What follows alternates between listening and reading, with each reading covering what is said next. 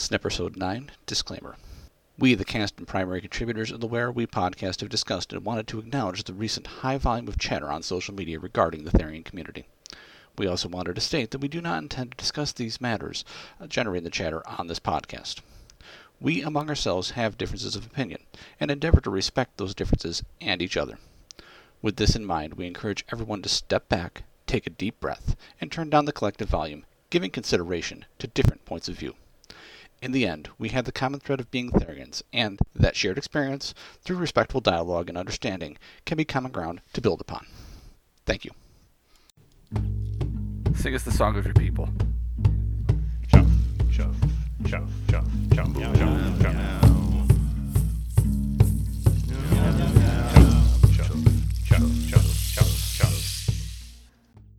Howdy, welcome to this episode 9 of the Where Are We podcast. I'm your host, Zephyr Nazubi, and tonight I'm joined by Bearex, Hey, Black hey. Paws, oh, Hey. Blaze, Hello. Blue Wolf, Owl. Storm Dancer, Hey. and Tiger Acolyte. Chuff, chuff. All right, we are going to go into a new segment that we're going to try to do. I'm going to call it the Therian Library Club segment for now. I figured it'd be kind of cool if we get together every now and then uh, during this podcast and talk about some media that we're going through that is either kind of just helping us get through, putting a smile on our faces, helping us question things, or I don't know, just things that other Therians may enjoy doesn't necessarily have to be something specific to therianthropy, but I just think it would be kind of cool if we start sharing content like that. One of the one of the books that Blue recommended to me actually is uh, it's a series called Freelance Familiars, and it it stars a cougar and A PETA cougar. yeah, a a, a PETA cougar. I kind of relate a little too much to this cougar, so I think the uh, the writing's a little bit too accurate. But it's uh, it's a fantastical kind of adventure. It's fun. I I think that the writer kind of is spot on as far as his description of what a, a cougar may experience in this world. So I found myself at times like kind of getting phantom shifty because I was uh, listening to a, a verbal description aloud of things that I actually experienced. So it was kind of interesting. And Blue, you, you said you've got some other suggestions as far as media. Well, obviously, for Freelance Familiars, they have. I was introduced to it through Audible initially. There's actually five books, only three are on Audible at this point. Daniel Potter is the author there, and it's it's just a fun listen to. Honestly, there's a psychotic, I guess you would say, squirrel in it too. Uh, has some. There's a lot uh, of psychotic people in it. Well, yeah, there there are some there are quite a few psychotic people in it. It's an interesting world, uh, magic magical world as well. So, yeah, it, uh, but it, it really is an enjoyable uh, little storyline that the, he's got going there. I'm looking forward to it. Uh, what else he can do, and he's got a couple other books uh, coming out. Uh, we've got werewolves and such involved too. So we'll see where it goes. Yeah, I'm disappointed that they've only got the first three on Audible, but to be fair, this is the first time I've actually listened to something fully on Audible. So I appreciate that recommendation. I thought I was not going to enjoy the experience at all, and instead I kind of marathon through it. So Yeah, it, it's easy to do once you get into it. Um, yes, it, it's a good way for me to kill time between podcasts and audible books when i'm you know doing dishes or or whatever around the house or out taking care of snow but i digress on those things. Uh, one of the other ones that uh, i would recommend it's an older series now uh, the kitty norville series um, started with kitty, kitty and the midnight hour which was a premise of a werewolf who comes out on uh, a radio broadcast while being hunted. It's it i think it's uh 10 or 12 books i can't remember it's someplace in there. The first few are okay they're not phenomenal the series does get its legs pretty quick there and i, I would say around book three was where uh, she started to really hit her stride and then book four and through i thoroughly enjoyed it she just she turned away from some of the things that weren't working and really stuck with what worked it was a very very enjoyable series um, i read those as they came out and they're easily found on paperback. How you said it's an old, old read. Like how old? 80s? No, not even the 80s, uh, early 2000s. Oh, okay. Yeah, so for me, it's old because it's sitting up in my bookcase and I've read through them all already. But for a lot of people, they may not have heard about it. Mr. Stormy put me on to the uh, Patricia Briggs whole series. I'm slowly getting through some of those too. It's again werewolf fantasy series, uh, kind of fluff at the end of the day, but uh, sometimes it's just really enjoyable to to read some of that stuff. I do have a book myself. There's the Anita Blake series, which I would not recommend for younger viewers. That's more of a mature book series, but a lot of what they cover with their weres and that, they speak of animals inside them that sort of reminds me, in a way, a, a lot about the parallels that run through the Therian community. So I'd say give it a look. Uh, the first, you can skip the first books, that's got nothing to do with it, but it's been a while. It's in there somewhere. Take a look around, skim through it at a library or something. See if it's something that interests you. Yeah, no, that that's more of, I guess, a, a quote unquote classic. Not that old, I don't think, but but but it mm. just means you, it's relatively easy to find out information about it, and perhaps other folks who've read it. A book I have always found to be a fun read that people might want to check out is Hair of the Dog by Brett Davis. It's kind of a tongue in cheek take on werewolves becoming accepted in society and all that. And it's got some nice twists in it, some very amusing scenes. But I think, you know, for those that love werewolf fiction, it's right up their alley. Then finally, you know, one of the greats, uh, the late great now, uh, Terry Pratchett. He has his entire Discworld universe is monstrous. It's over 30 books. It is it covers everything, and he was just a brilliant, brilliant writer. He uh, one the the Watch series within it involves a werewolf as well. I remember reading the first one she appears in is Men at Arms, and then it continues to kind of coast through uh, the entire Watch series. So if you look at the whole timeline of the series, it would make more sense to know if the Watcher if you know of the series and you know what I'm talking about. But she appears in quite a few books. I remember going through a couple of them, like the Fifth Element, uh, pardon me, the Fifth ele- Elephant, not Element, Elephant, where they revisit back to her uh, home country, which is very similar to Germany, and just some of the conflict that is in her, you know, reading it and saying, "What Therian does he know?" very very insightful man. Uh, was a terrible loss when he when he passed uh, a few years back now. Very very tongue-in-cheek in a lot of ways. Brilliant brilliant humor. And uh, i just i've enjoyed pretty much every book that he has written that i've read. So just another one to throw out there. Uh, I was going to add on to that that it was adapted uh, by the BBC and is currently airing on BBC America, a television adaptation of The Watch. Oh uh, yes yes But it's unfortunately suffers from the humor being toned down and the visual effects are, um, they leave something to be desired.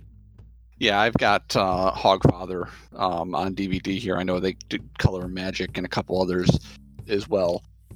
If you look past some of the production quality that goes into some of these, because they're they're complicated books, uh, the way he writes them, but they're very very brilliantly put together.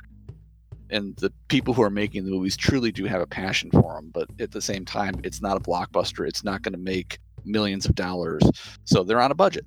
So they they take liberties at times and they they have some good production aspects and they have some mediocre production aspects but it's a it's a tradition here around the new year to watch hogfather between uh, my spouse and i so we're not at the point that we're ready to have our daughter experience that because it will ruin some of the mystique of uh, christmas and the santa claus storyline and everything like that but uh, in short, the storyline of that, just because it's an interesting one, is killing, killing the killing Santa Claus by way of the Tooth Fairy. So figure that one out. But it makes perfect sense when you watch it or read it. Wait. so somebody killed Santa Claus? Uh, attempted to. Oh, so he's okay. Yeah, oh, yeah, sure. Whatever helps you sleep at night. He's the Hogfather. He's not Santa Claus. He's the Hogfather. Just happens a remarkable similarity to Christmas. That's all. Yes, he's okay, There Seth. we Here you go. go. Have a cookie and a pat on the head. That was laced with catnip. Watch out. Zoomies. One of my favorite books that I revisit now and again is called The Sight, and it's by David Clement Davies. He wrote a sequel to this one called Fell, which is about the main character's brother, but I didn't find it quite as enjoyable or impactful as the first one. The first one, it centers around a pack of wolves, and they're anthropomorphic in the sense that they um, act like humans and have human like legends and what have you not, but there's no shape shifting involved. And the author just did a really, really fantastic, brilliant job of looking at how raw feelings and instincts and fears kind of color the way we believe things and look at the world. And the main character in this book, Larka, is a white wolf who has this peculiar ability to see things with her third eye. And she can interact with the spirit world and do all kinds of strange things that scare all the rest of the wolves around her. And by revealing this, her and her brother get pulled into a really strange, dark prophecy. And it was just a fascinating, hair tingling read at how legends grow and evolve.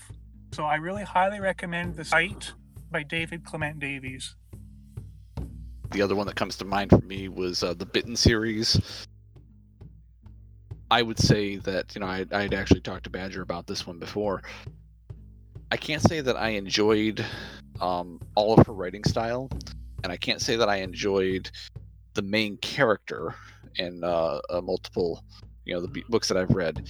But the secondary characters, the supporting characters, the backstory and the depth that she puts into them are just brilliant. Just made the entire book very, very enjoyable consistently eh, to the point that I actually went out and she had uh, made a book about the secondary characters to go more into their backstory. And I purposely went and got that one because they were just so well developed. It was like I'm trying to figure out if it was just like nerves on on her part when writing some of the books.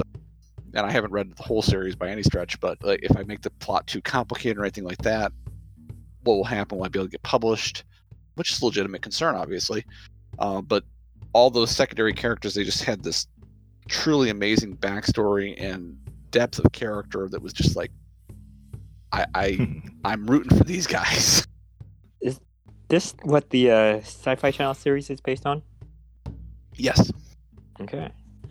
uh, I would say loosely based on, but yes, based Right, on. right, right, right. So I know in the, the previous podcast I've talked about uh, going through anxiety treatment and sometimes not having so many successes with that. So I kind of wanted to bring something in a different vein into my suggestions. For this one is going to be The Power of Now by Eckhart Tolle.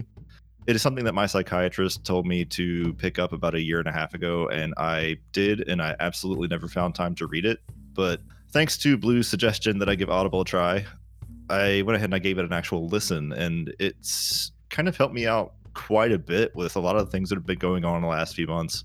It's very easy to get tripped up and to fall into like anxiety cycles and to get sucked into things like social media and to, to basically be overwhelmed and overstimulated by the world around. And I think the book has been a tremendous tool for my own personal efforts in trying to kind of center myself and ground myself and shake some of that anxiety off. So I definitely want to give that a recommendation for those who, uh, especially who may be having some difficulties that are anxiety centric. Really, though, who isn't in the state of the world, you know? But I, it's given me quite a lot to chew on I know I've kind of backed away and uh, I've kind of been a recluse the last few weeks, and part of it is because I'm trying to kind of find myself in the mess of the world, and uh, I think it's done a good job in helping me to kind of get back to who I am. So definitely give that a check out if it sounds like it could be useful to you. The second, uh, TA, what the hell was that uh, super animal? Oh yeah, um, Super Animal Royale. The videos they did for it are hilarious. I didn't even know about it until we started playing it. So, to kind of bring it back down from something serious, um, you know, don't forget to hang out with your friends and do fun derpy stuff too. Uh, we were playing Super Animal Royale, and I I'm really bad at it, but we still did pretty good sometimes. uh, Badger was playing too. Badger, you were the the lightning tiger, right? Yeah, I was the lightning, the the storm tiger, I think it was called. Uh, I I was the pink one. That was the bright. Nothing wrong with that. I mean, we did have a lot of fun with it, you know, trying to figure out where to go and Badger, where are you going? Kill no, each other. that's the wrong yeah. way. I am I'm super sorry if you were a, a random person who got assigned to our team because I know we absolutely didn't pay any attention to what you were doing because it was just like me and the badger and tiger just kind of like doing our own thing. So, oops. Um and I I'm, I'm disappointed in you people who killed me. Very disappointed. You're not going to live that down. so yeah, um, segments hopefully short and sweet, uh, but hopefully you guys get the idea. We would love to have your suggestions for other kind of media. It does not have to be books. Does not have to be audiobooks.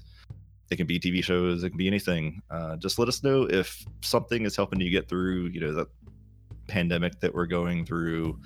Uh, something's helping you ease your state of mind if something's helping you get in touch with therianthropy or even humanity, just kind of toss things our way. And it, it sounds like definitely if you want some werewolf fiction, talk to Wolf Mage. yeah, I could probably uh, Just don't read what he wrote. to some a fiction that would amuse you. Amuse. Oh, I'm scared now. Yes, amuse.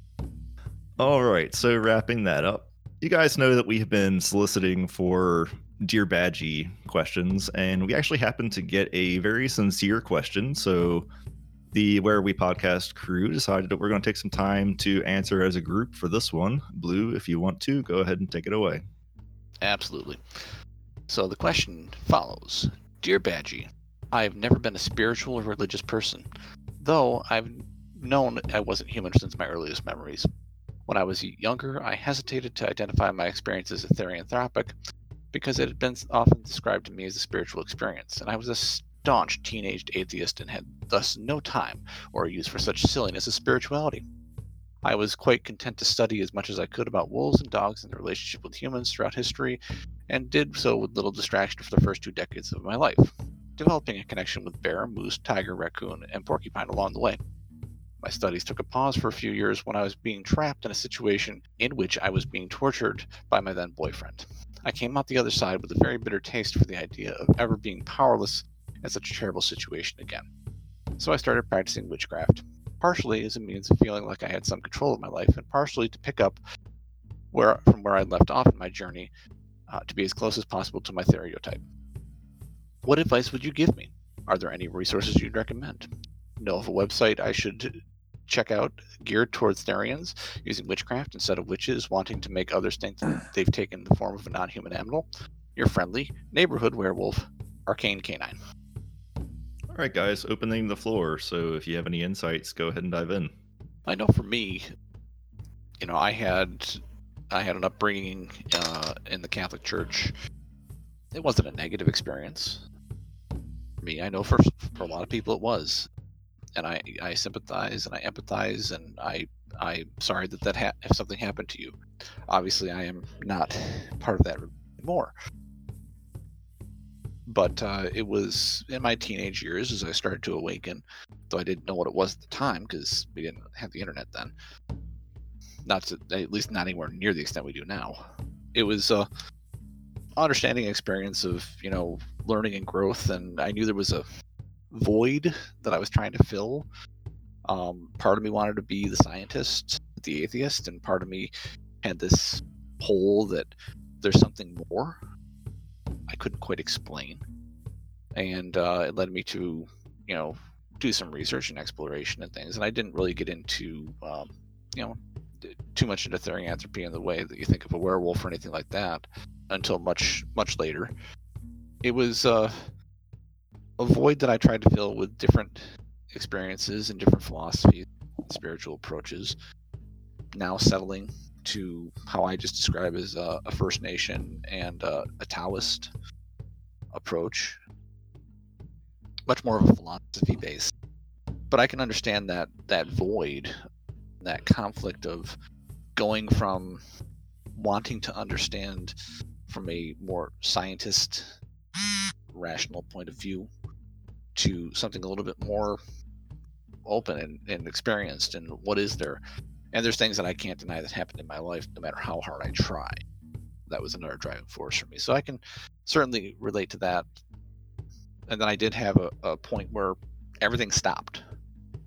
Quite literally i felt i made a lot of progress. I i was understanding things. I was uh, toying with uh, different approaches and and literally everything just stopped.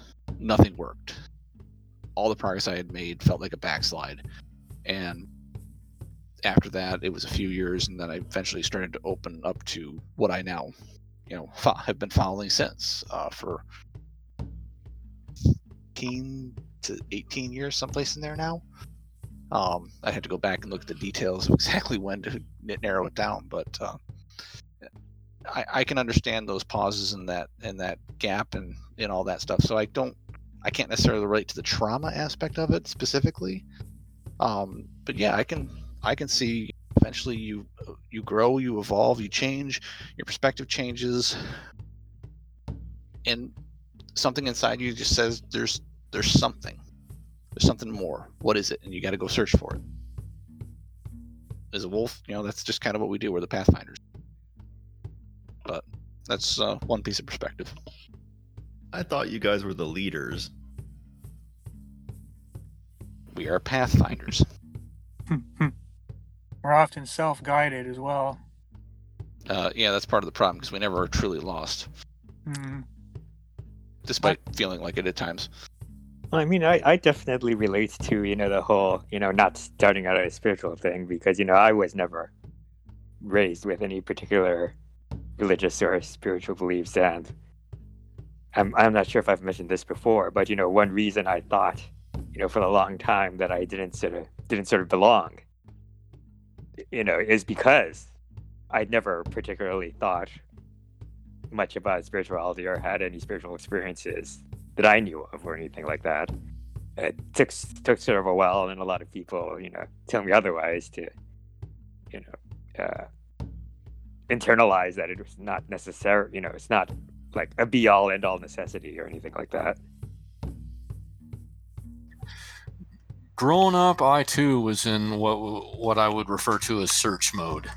Upon discovering myself, I tried out different paths of beliefs, belief systems, or whatnot.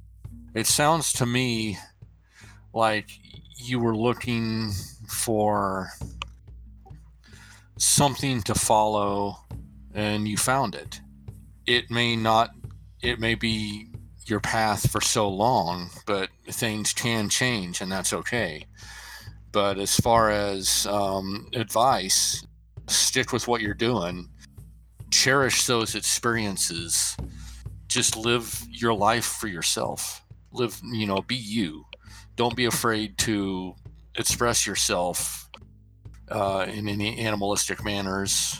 And as far as resources, I'm not familiar with specific websites out there for uh, Therian witchcraft or Wicca or whatever you want to call it.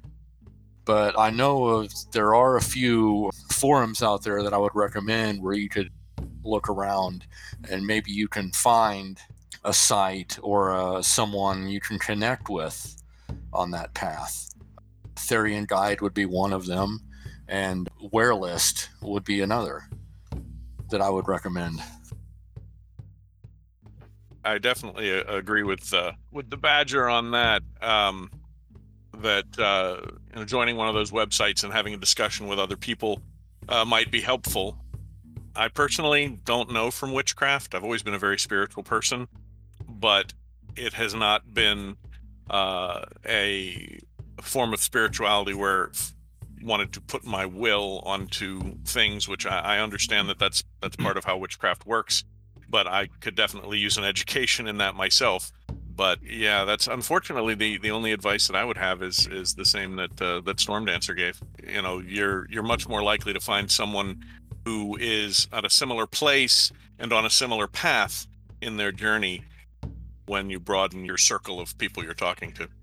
Yeah, just to touch on that, I, I would say that Wicca and witchcraft, magic, uh, as it were, yes, there's an aspect of your putting your will out and out into the universe to influence it. Is it forcing your will upon it? I think you're you're splitting hairs in that situation. I, I do take a different approach, as you know, Bear. It's more of a work with guides to say, you know, I don't see all ends, but I want to bring this to your attention, and then see see how the influence happens. But yeah, I just wanted to make sure that I, I wanted to make a you know it's a it's a nuanced correction, but I think it's There's a a- necessary correction. There's a very, very um, important balance, and I've just recently learned the words for these. There's a balance between invocation and evocation. And it's just about the flow of direction in which energy is moving. That's very important in magic work. Yeah. I started off being raised in an atheist household, and by the time I was 10, even before I had my Therian awakening, I started to have, feel a very, very deep seated sense of dissatisfaction, like that void you were talking about. Like there's something missing, there's something more, something that they're not telling me. But um, conventional Christianity didn't seem to have the answers that I was looking for, especially after when I was 16. I experienced a very sudden uh, Therian awakening, and right away, I began having these profound experiences and insights, which I could only describe as spiritual. So for me, my my journey of spiritual pursuit is self-guided, and it was inspired entirely by my Therianthropy. Up until very, very recently, well, even it's still the case now, I suppose. I'm a kind of spiritual eclectic. I've never felt that it's right to commit to any one practice, just like I never felt that it was right to commit entirely to science. I think all perspectives have some th- truths to offer, and they all have some truths that are not necessarily wrong, but perhaps less accurate or less helpful. And after 25 years, and after having finally found a community that I felt comfortable opening up to a little bit, I'm only now beginning to start to understand more details about paganism and Wicca and witchcraft and all the other things which to me before seemed way too abstract for me to comprehend because I came from that place of scientific thinking. It was always way too way too skeptical to entertain such thoughts. But as I've gotten older and as I've gotten more and more time under my belt of trying to understand my own experiences, I ended up in a place where I can understand and accept some of the ideas of magic practice, which before, when I was younger, I could not. And my final point on reading that was I understand and totally relate with the need to reach out to magic or to some spiritual force as a means of protection and a means of self defense. I totally relate to that. It's obviously one of the, the big drawing things that attracts people to it in the first place. But I also always think it wise to caution others not to see it as just a tool or a weapon. A real spiritual pursuit is something deeply personal. It's not something you just pick up and use. It's a way of life. It's a way of seeing life. And it's something that grows and evolves over time and needs to be adaptable. That's why I like using the term philosophy a lot more now. Yes, definitely. Mm-hmm. because then it can incorporate both psychological and spiritual factors without being exclusive. So, uh, reflection, my own personal journey. Again, I've talked about some of this too. Um, I grew up in a household that uh, I went through a lot of abuse, and I tried to not let it define me, but at the same time, some of that trauma does define you. It's part of why I'm in therapy now, right? so, uh, but I, th- there have been times where I've been almost desperate to learn about spirituality because I think it's going to give me those quick fix answers. It's going to give me some magical remedy, something else along those lines. And there have been times where, yes, uh, things that I've learned or observed or witnessed have gotten me to the next stage of things in life. But I've found more often than not, like everyone else is saying here, just keeping an open mind and trying to learn what works for you is the important part. I see some Therians who they, they want to connect with a specific spirit guide.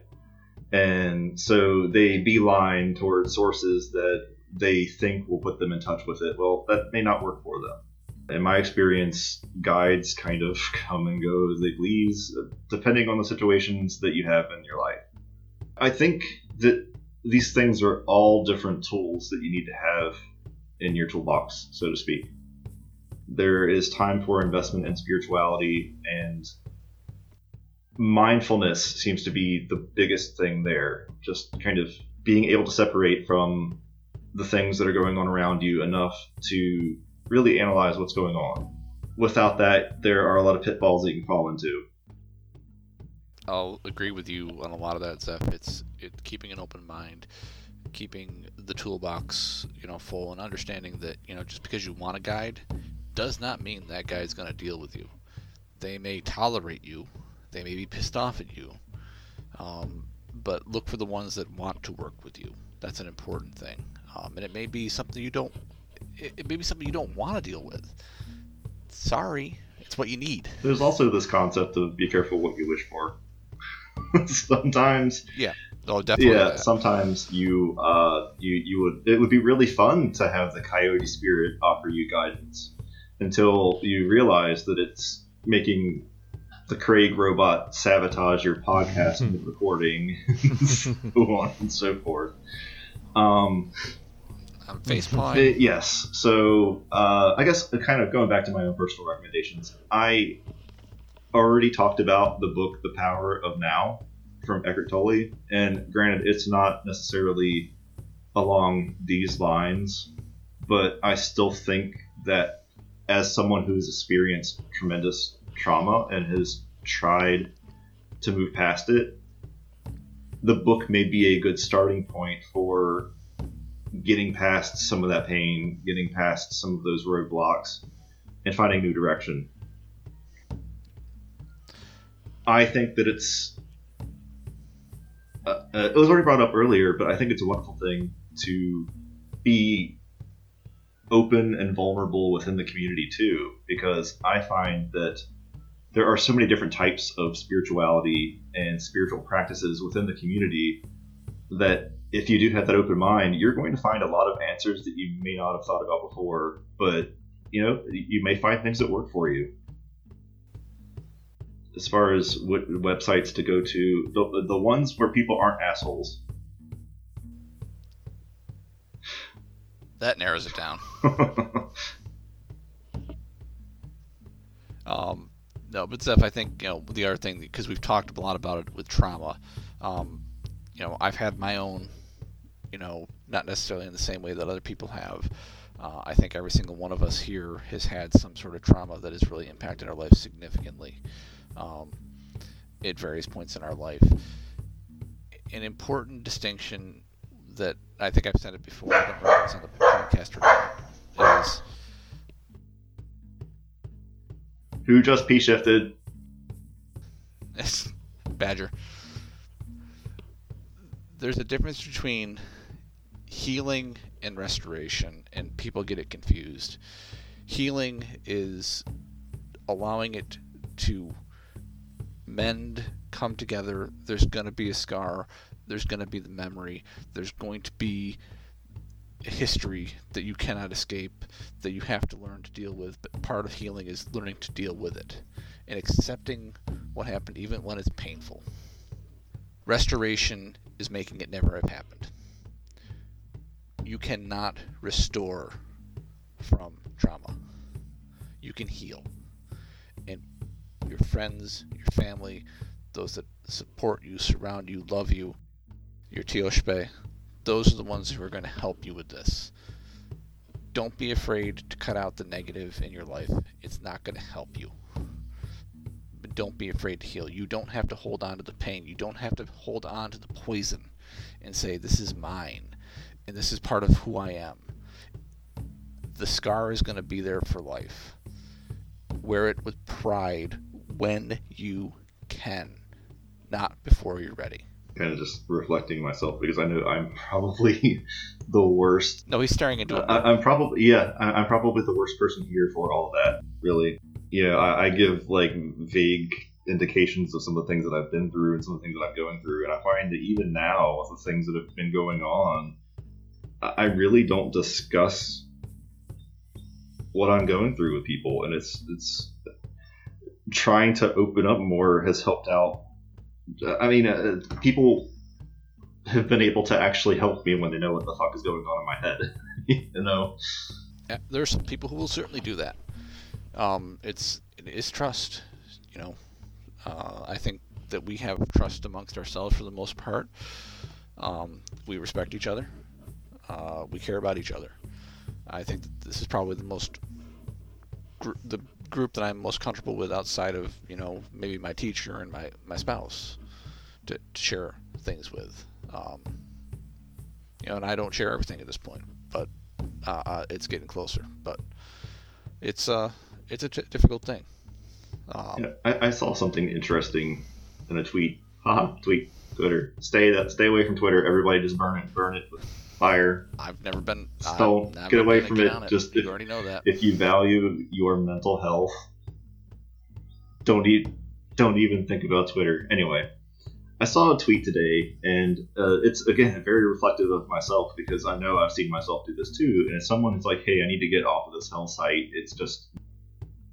But I'm afraid to because what if I, what if I'm not here when somebody actually needs me to be?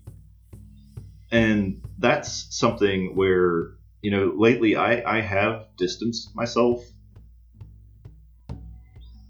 because I need to focus on the trauma that I've had, and I need to focus on properly healing, and I need to proper properly put things into perspective.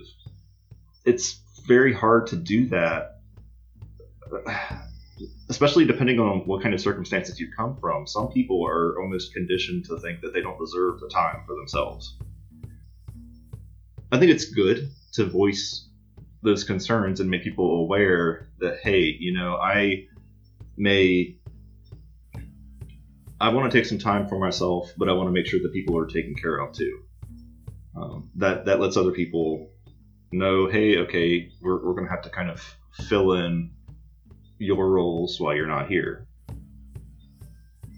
We absolutely need to find that balance where we take time for ourselves and we make sure that we're doing good too, individually. So you know, it, it is about reaching out to your friends, making sure that they're not being immersed in things that are damaging to them, making sure that they're doing things that are fun, that are goofy, uh, that they're finding some enjoyment in life too. So, uh, you are not responsible for healing everyone. I think really I, I like to think of it as if we can all do just a little bit better as a collective unit as time goes on, that means that we've succeeded. There's nothing wrong with helping others, but be sure you yourself are on stable ground before you do so. Because when we need healing, or I need healing, just saying, I'm not able to be my best, or be there 100% when someone needs me. So take care of yourself first. Make sure you're healed enough to where you can take on and help out other people. Also, know your limits. Agreed. Don't try and take on the world. You're only one person. I feel like I'm looking in a mirror again. I'm, I'm very appreciative because Tiger has actually uh, taken to making sure that I don't overextend myself, and I honestly, it's done a tremendous amount of good for me. I guess sometimes we we stretch ourselves so thin and don't even realize that we're doing it, and it's kind of hard not to in the current state of things. But again, like if you see your friends are are overextending themselves too, maybe kind of just bring it to their attention. It can be difficult because there is this whole thing, the whole concept of fear of missing out. But it's you know, I God, how did I say it? I had it framed perfectly a few days ago.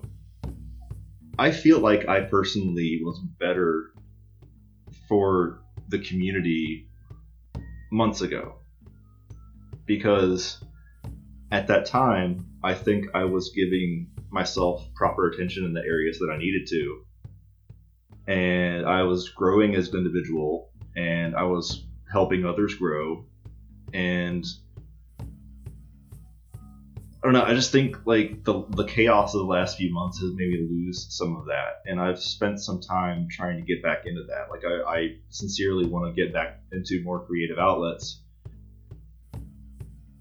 I enjoy that we're doing more group effort things in the community too podcast, you we're trying to make sure that this is a more steady production now.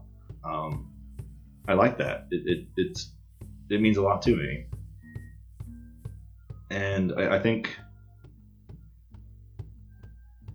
I don't think I would be able to really be good at or, or, really to be able to help with any of these things if I didn't return some of that attention to myself too and and to make sure that I am enriching my own life. You know, again, it's a thing of balance. Thank you to Arcane Canine for submitting that email. Hopefully, we were able to provide some helpful information, and we're happy to have the community reaching out to us for some insight. If you're listening in and you know of any resources that may be helpful, feel free to email us at wherearewepodcast at gmail.com. You can also reach out to Arcane Canine directly. Uh, you can look for Anarcho Mutt on Twitter. And if you want other ways to possibly get in touch with Arcane Canine, just let us know. As we get this podcast rolling, uh, it's good to hear from you guys, and we definitely hope to hear more from you. Let's get rolling on the Therians Through Time segment here on the Where Are We podcast we'll probably be running this maybe not every episode but you know we'll alternate with a, um, a, specialized segment on different topics here and there. So you'll probably hear from me and from the therians through time segments once every other second or third episode. I'm going to get started with a quick synopsis a thesis statement really about what this is all about. The ideas and experiences commonly described by modern day therians bear striking parallels with the descriptions of many animal centered spiritualities throughout all of human history. The goal of this segment is to explore these parallels and their relevance to the lives of Therians today. Period. That is it. That is all. That is what we are doing here. I'm going to give a quick run through description of the chronology that we're going to be working on here, trying to roughly break down what we know about human history we're going to start all the way back with the very earliest cave drawings that were done, as much as 10 to 13,000 years ago. And then we'll start working our way forward through time. We'll look at some of the earliest civilizations like Egypt, move forward to the Greeks. We'll end off with a look at the Christian and post Christian eras we're going to talk extensively about what happened to a lot of these ancient animal centered cultures and spiritual beliefs after the rise of Christianity. And then we're going to end our Therians Through Time tour with the modern era, the rise of science, and we'll end the tour with the birth of the modern day Therian community as we know it in the mid 1990s. Before we set out to do this, we need to address a couple of simple fundamental questions. In a nutshell, what we need is a kind of filter or lens with which we are going to be using to look at what's been left behind by these ancient people. Because obviously, we can't really know for sure what their worldviews actually looked and felt like.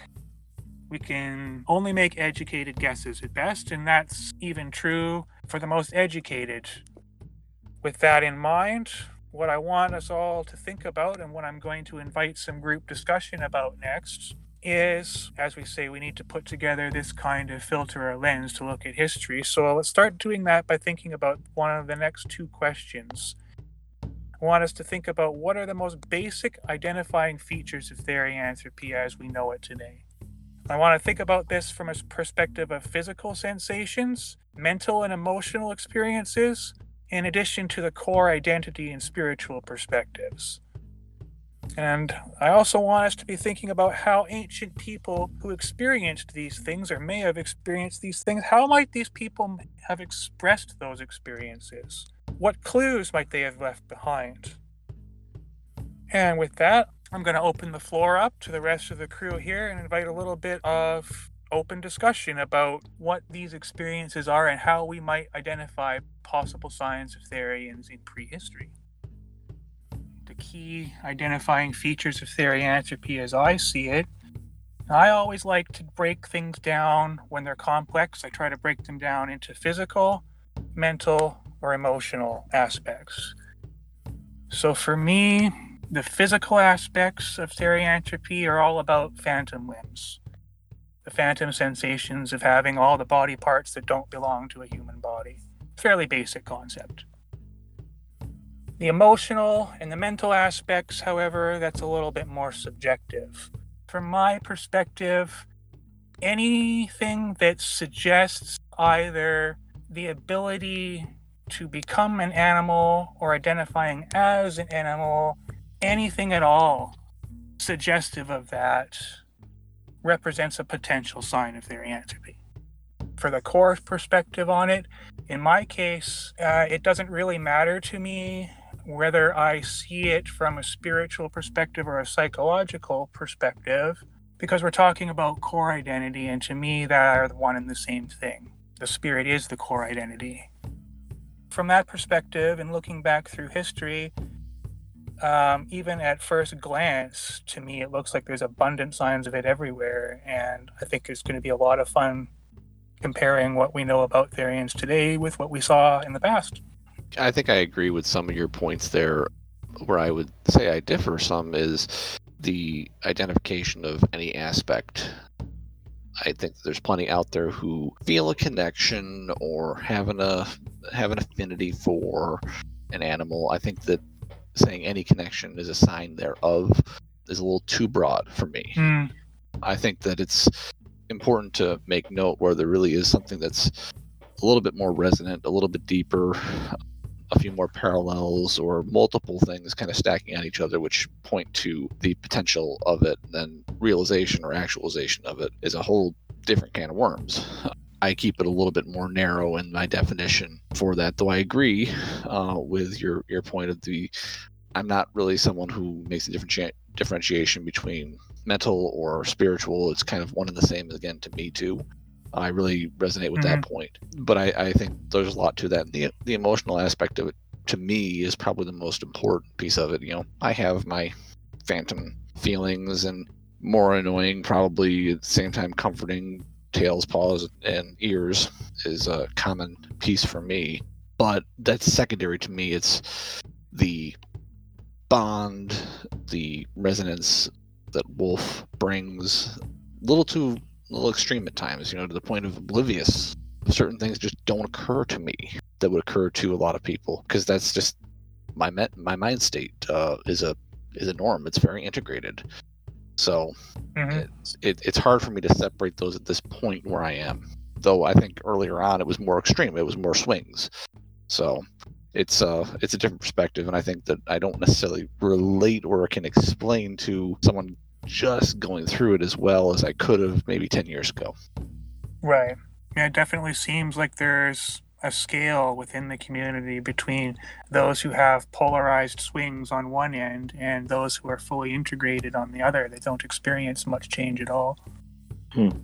And the thing is that at first glance, you'll see descriptions in mythology that kind of sound similar to both ends of that scale. So that's an interesting point that we're going to hopefully have a snip at.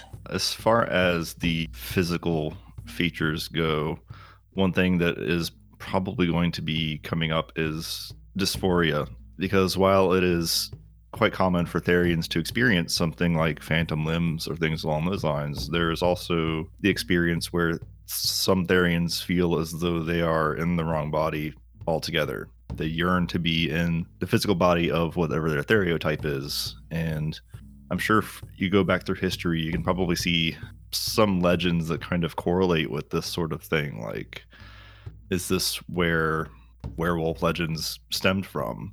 Mm-hmm. People who experienced this in the past and didn't have the same kind of understanding. Is this, you know, how were they culturally impacted based off that?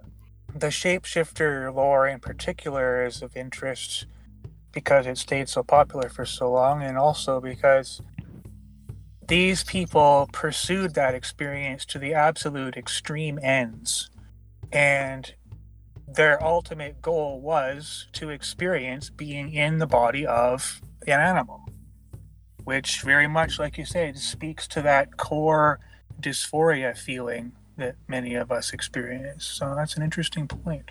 I've always kind of thought that it was funny because I'm pretty sure I've mentioned this before, but in one of my literature classes, we were going over the the Epic of Gilgamesh, and there's the character of Enkidu who runs around and he's wearing a, a wolf pelt. And again, this is uh, I want to say the earliest surviving recorded piece of literature and it talks about someone wearing a pelt and being animalistic. And i know we can't really go back in time and ask you know uh, what what was this based off of? Where did this come from? But it, it's an interesting point to start speculating i think.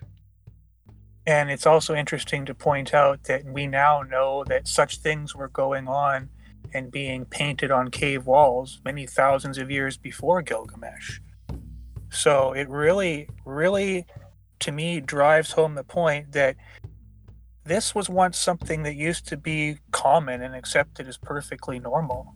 It's not as recent as we would think it is. It's- There's right a It's lot not- of uh, evidence in past history that points to the physical, mental, and emotional experiences of you know our ancestors back in the day.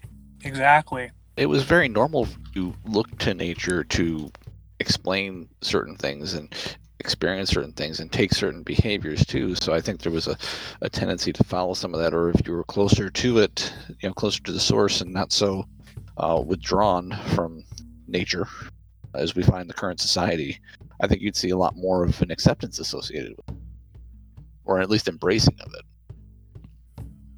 I, I certainly agree with that. And it seems that this idea of humans being something disconnected from nature is actually a very recent development that's only happened within the last thousand years or so.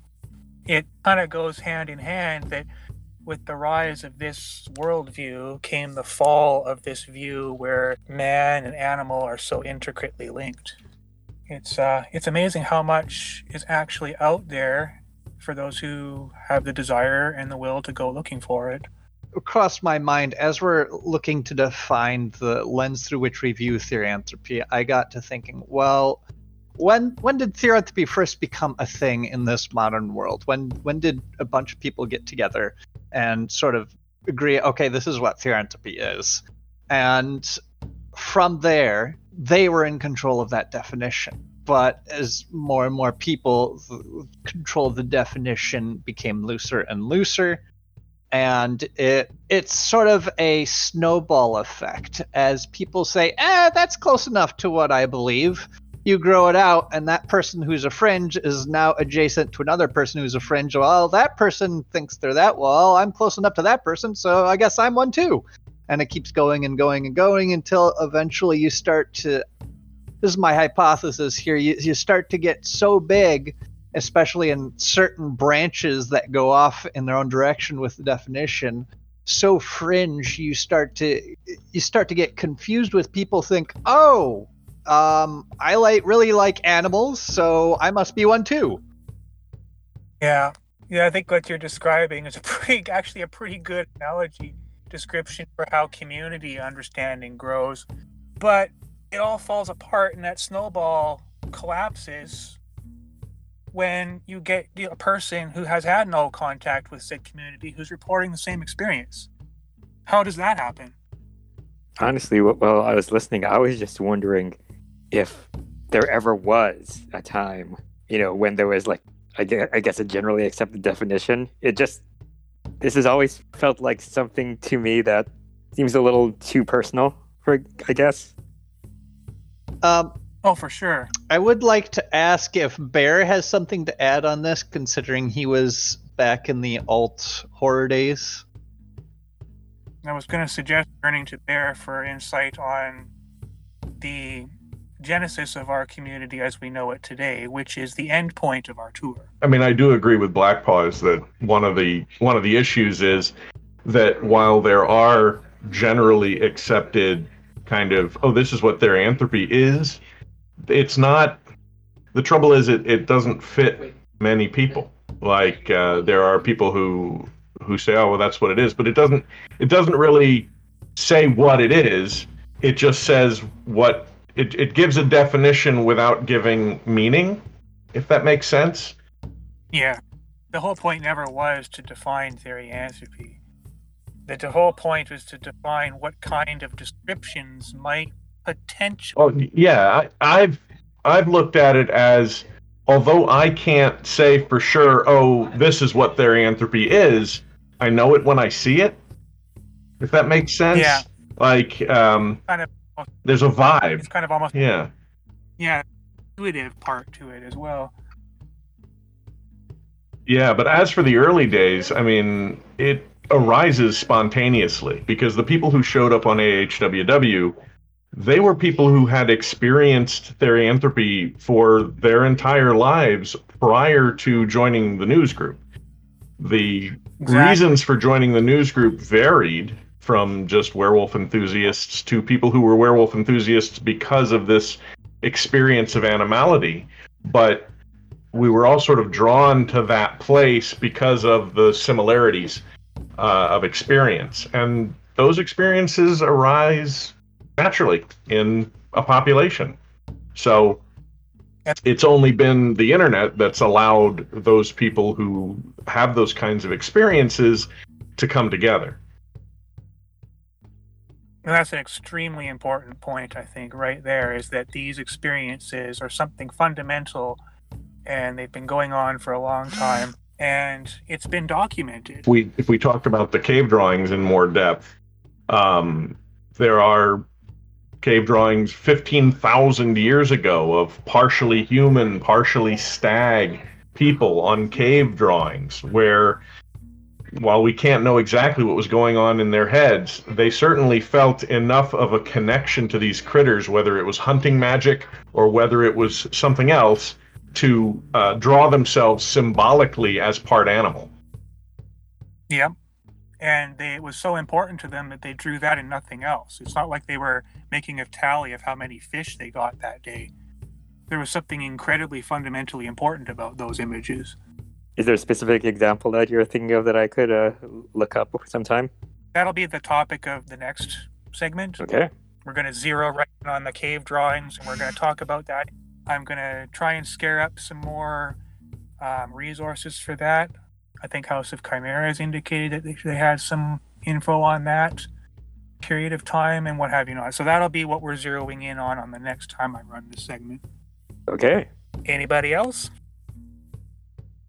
So another point that I would like to bring up before we close this segment out is that what used to be spiritual may now be considered intellectual or scientific. Uh, the understanding that we have of some of these phenomenon has changed with the knowledge that we've obtained through time. It's something that I find kind of interesting in the current Therian community. When I first got into it, it seemed like there was this spiritual versus psychological camp divide, and to me it was weird because uh, like why what if both are the same like i think blue mentioned it earlier i personally think that it's it is the same thing just two different lenses two different ways of looking at something Exactly. so It just depends on the way the person, the individual, looks at their own personal theory therianthropy. And yet, when you look at enough personal descriptions of it, you'll start to see a handful of fundamental things that we have in common.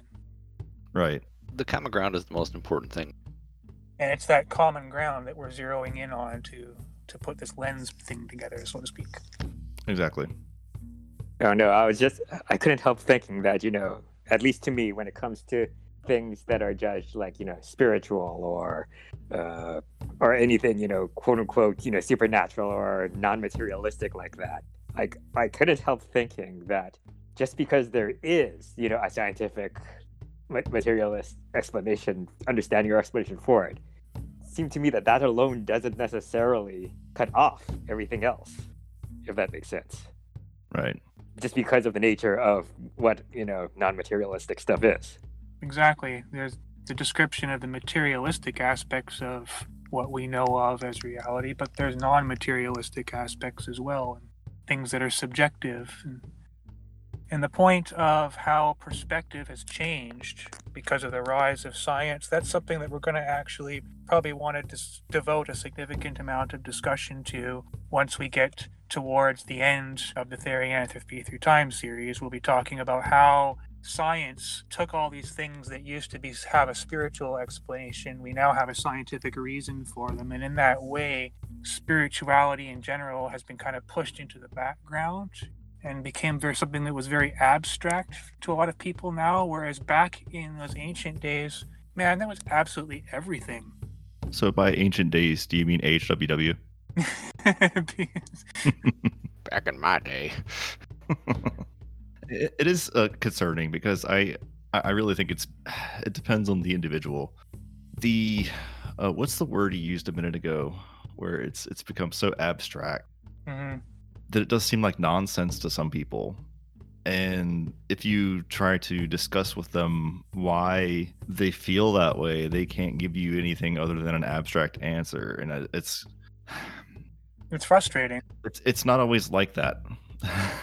But so as as the engineer who also dabbles in spiritual bits i think it's a, it's appropriate to look at the scientific perspective as well as the spiritual. So absolutely agree agreed. And I think that you know, to your point, some you know, some people are comfortable talking about what they've experienced, which is the reason that they have a, a spiritual foundation, which usually is something that's surpassing current understanding of science. Maybe it's maybe it's something a little bit deeper. Maybe it's a, a resonant feeling or something like that. For me, I know it's both. But at the same time, there's people that get very nervous about bringing those things up. Um, there's been a lot of attacks over over time of if you can't replicate it, if you can't prove it, if you can't give some sort of a hard evidence to it, then it never happened, and you're just making it up. Hmm so there, there's that piece of it. So i can certainly understand why some people be hesitant to share. Absolutely.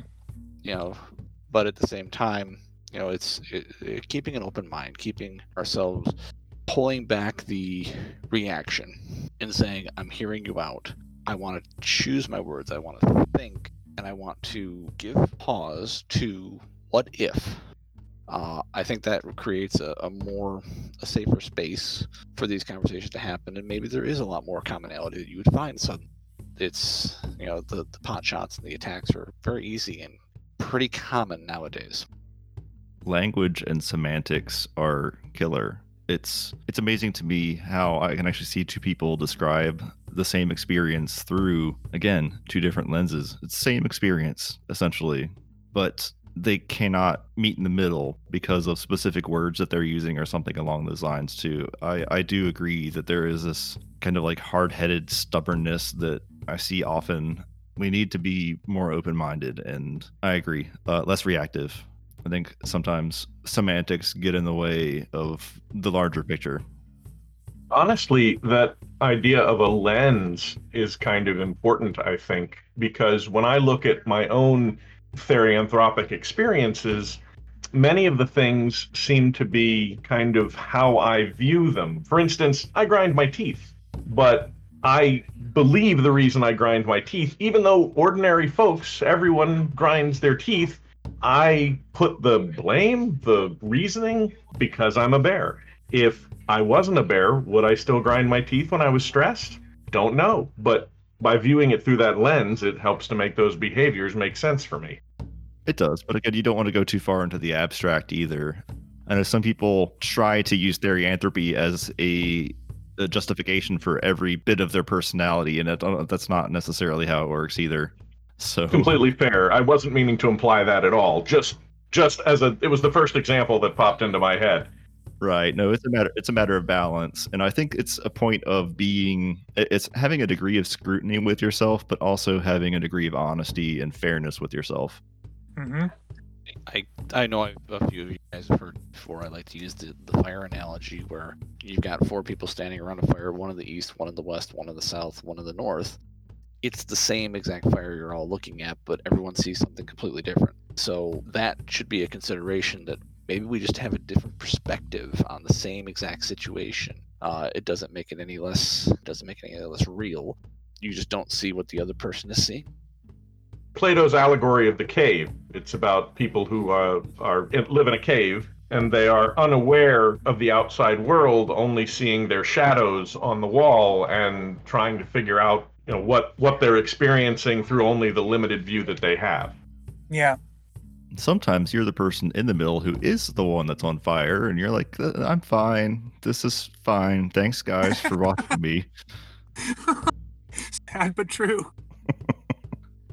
Mm, well, um, I feel like I would be remiss not to bring this up given the coincidence, but um, we bring about uh, we brought up about spirituality side of uh, therianthropy and um, this move towards empirical evidence. I I read about the Enlightenment age, which is sort of the de- defining, delineating period age between a system of society that was mostly spiritual and not especially concrete with how they drove their society in terms of, oh, this does this, therefore this. It was more of, uh, you believe this because I say so and I feel like there's this drive, this this drive that still continues from that age to divest ourselves from this sort of dark age of society that represents the before time that this enlightenment age is a positive thing that we need to pursue and continue. We need to push ourselves away from these abstract things we can't prove and unfold the universe before us. So i feel like that's sort of an, a subconscious uh, drive and not just in terms of therianthropy but just in the world in general. With all that said, I'd like to thank everyone for listening in and for putting up with our crazy antics. Please email us at wherearewepodcast at gmail.com or feel free to get hold of any cast member through any avenue you're used to. Comments on YouTube and Podbean, things like that work perfectly fine. You can feel free to reach out, Discord, Telegram, whatever works for you. Let us know if there's something you'd like for us to discuss, if you have something for us to promote, if there's something that you're part of the community may need resources with, or more importantly, if you have goofy questions for our Dear Badgie segment. Okay, thanks. Bye. And now for our segment, Dear Badgie, straight perspectives on spotty questions. This week's question comes from Arlook.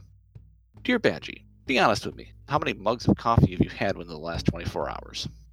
Ah, thanks for the question, Arlock. Uh, I'll be truthful with you. One. Just one.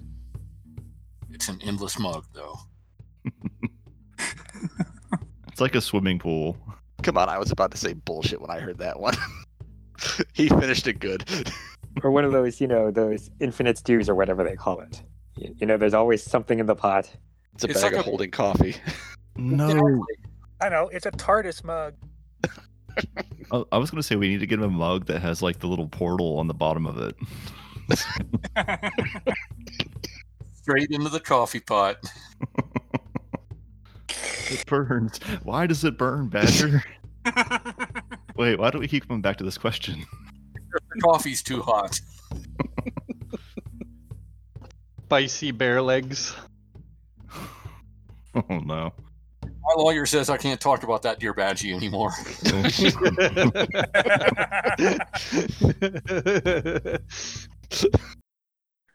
Haha. Aha.